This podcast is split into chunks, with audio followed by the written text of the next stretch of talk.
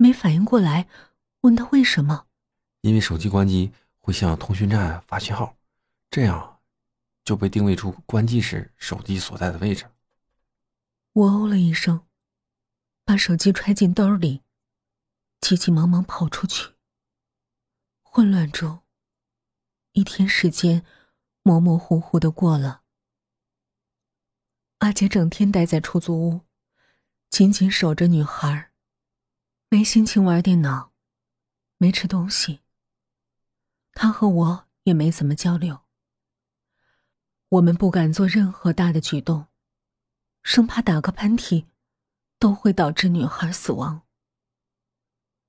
天黑了，女孩的情况越来越糟糕。她依然不动，但体温一度骤升，额头热得烫手。我外出几趟，买来一堆便宜的冰棍儿，用毛巾包了。敷在额头、腋下、小肚，为他冷敷降温。我不知道这样做是不是徒劳。我们应该送他去医院急救。他也许能被救活。我们真恶毒，在往后的日子里，注定备受恐惧折磨至极。凌晨一点四十七分，女孩微微颤抖。三点，她的体温突然由高转低，迅速降温，渐渐丧失热量。我喂她喝水，水从嘴角流出来。四点过一刻，他陡然哼了几声，喉咙丝丝冒气。然后，他的呼吸几乎没了。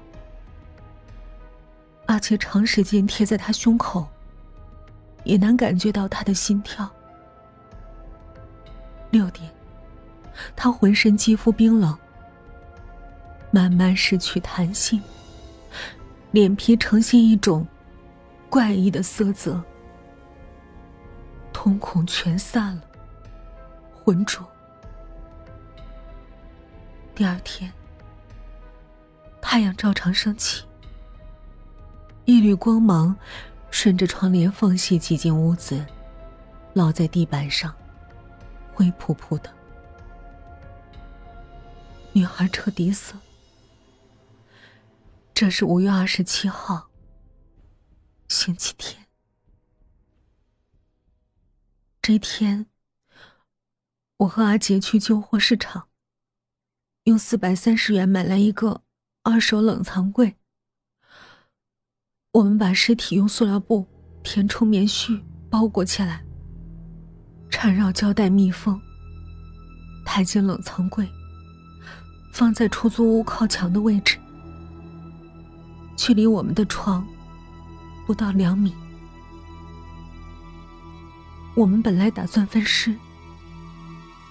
阿杰上网搜索了分尸所要做的步骤：购买血迹清洗液，用这种东西清洗过的地板、墙壁等，不会被紫外灯照出来；盛血容器，分尸前要放血，以免流出大量血液；装碎肉的垃圾袋；功率电炉或者微波炉，烤一下肉。能消除浓烈的血腥味儿，破坏肉里的糖和酸，让别人不容易认出这是人肉。绞碎机和台虎钳能把骨头压成粉末。默默看了几眼资料，我遍体生寒。阿杰点燃一支烟，用力抽着，也不讲话。屋里烟雾腾腾，呛得我要流泪。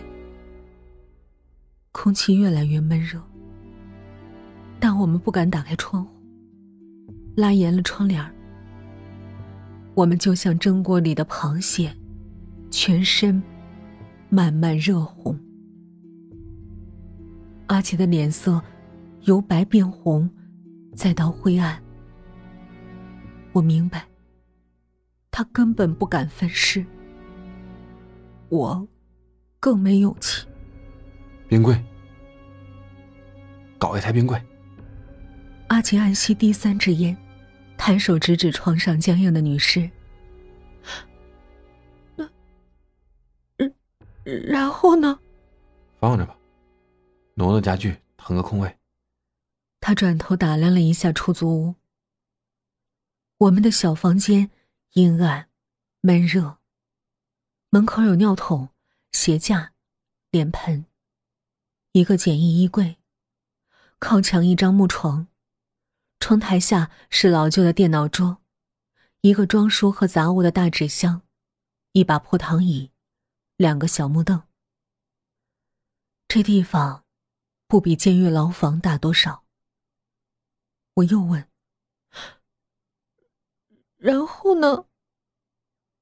阿奇咬咬牙，吐出一句话：“别问了，我不知道，不知道。”他烦躁，再点燃一支烟。我闻到了绝望的气息。是，我们还能怎么办？拖一天算一天吧。扛镰刀的死神。迟早要探爪伸进每个人的胸膛，撕扯心脏。时间无非早晚。我走过去，抱了抱阿杰，让我们在有限的时间里好好相爱吧，像流星一样璀璨。